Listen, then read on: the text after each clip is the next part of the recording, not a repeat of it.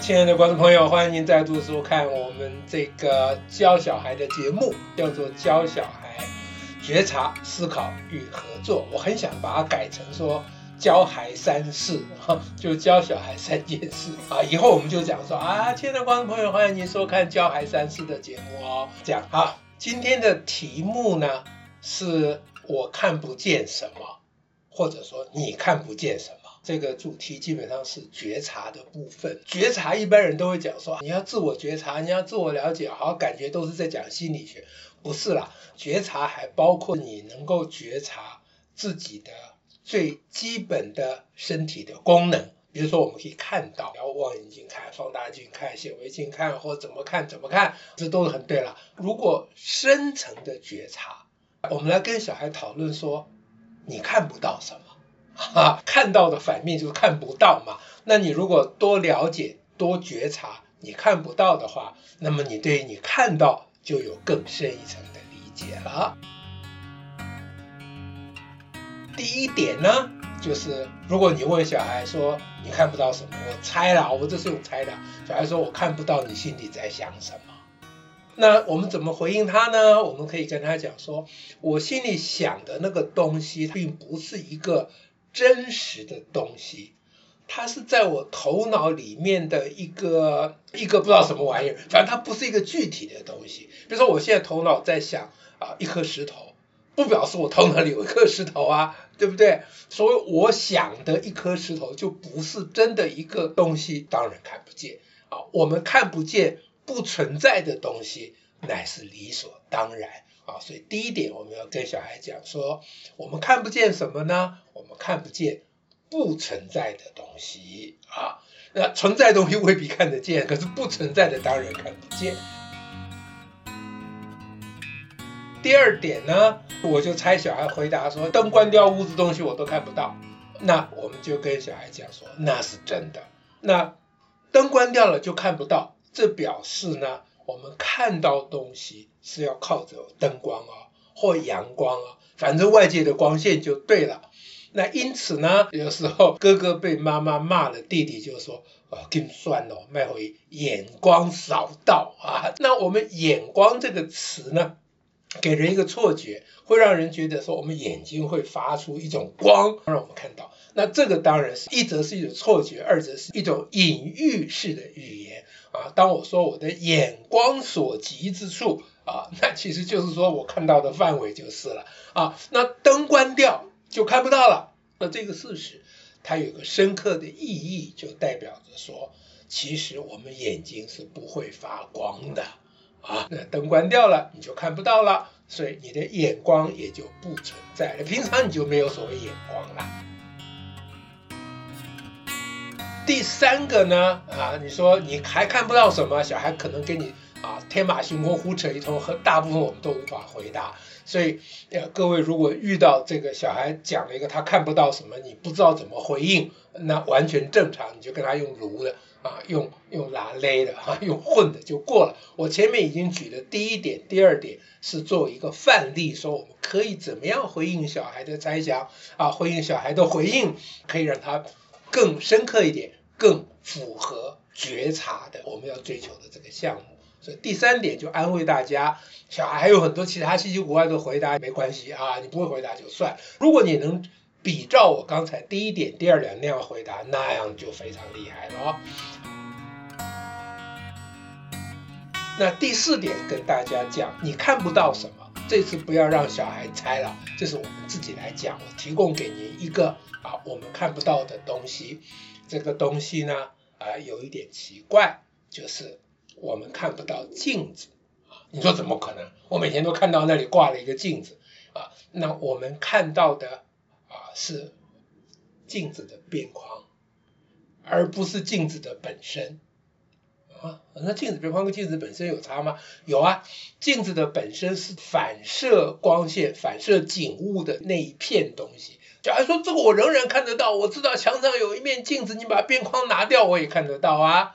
啊，那这个时候呢，就可以做一个啊实验了。哈，什么实验？就你拿一张纸，给它剪一个方方的框框啊，去剪个洞啊，那让小孩隔着这张纸，透过这个洞去看那个镜子，让这个洞看过去的呃这个这个画面呢，不要涉及到镜子的边框啊。那你透过这个洞看过去，因为你没有看到镜子的边框，所以你很难判断你从洞里面看到的是真实的景物还是镜子反映的景物。啊，这当然假设你镜子要擦得很干净，而且你的镜子没有变形才可以啊。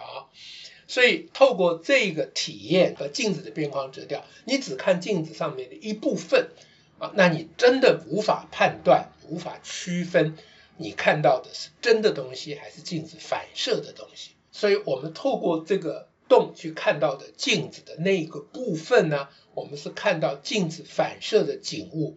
但是我们没有办法看到镜子，所以镜子呢是一个可以使我们看到的东西，啊，看到后背后的东西，啊，镜子是一个使我们看到背后东西的东西，但是我们看不到镜子，啊，所以觉察呢，我们能够觉察到说，哇，镜子虽然可以帮助我们看到平常看不到的东西，但是我们看不到镜子。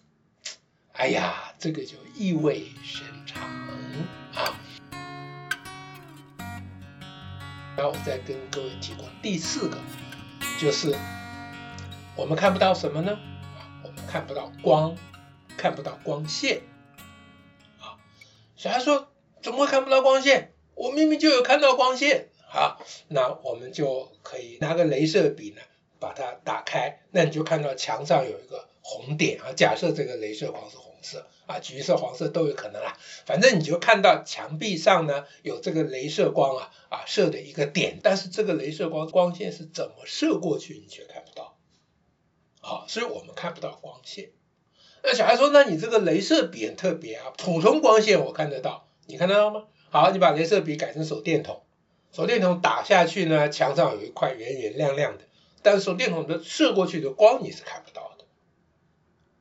小孩说：“可是有时候看得到，什么时候看得到呢？就是你在旁边啊，弄一点雾啊，啊，起一点烟啦，那你就可以看到。”小孩说：“哎，对，你看还是可以看到吧？啊，我们在那个镭射笔的光线的下面点一个蚊香啊。”那么你就透过那个蚊香的烟雾，你就看到那个镭射光，哇，好直的一条，细细的一条，马上就看到。小孩说：“你看，这不是可以看到吗？”啊，这个时候我们要让他了解说，你看到的是那些烟雾，而不是这个光线。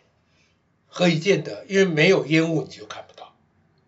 这叫做觉察。就当你说你看到的时候，你得觉察你看到的到底是什么啊。所以，关于光线，我们看不到这件事情，其实非常有趣啊、哦。晚上的天空啊是暗的啊，那我们说那是因为太阳下山啦啊。可是你别忘记哦，太阳虽然下山了，可是阳光还是会照射出去哦。啊，阳光它在我们地球的背面照不到我们，可是从地球的两边，阳光还是射出去哦。小孩说哪有？没看到，没看到。啊，你就跟小孩讲说，光线本来就是看不到的。小孩说何以见得阳光还是有射出去呢？你就让他看看那一轮明月，那个月亮是自己不会发光的啊。月亮之所以亮亮的，是反射了太阳的光。这小孩在自然课上都学过，但自然课通常不会告诉小孩说，使月亮发生反射的那个太阳光，你是看不见的。这非常诡异啊，对吧？所以这里有一句名言，也是今天我们给大家提供的这个题目最后的一个结论，就是光使我们可以看到，但我们看不到光啊。就跟前面说镜子让我们看到背后的东西啊，但是我们看不到镜子是一样的。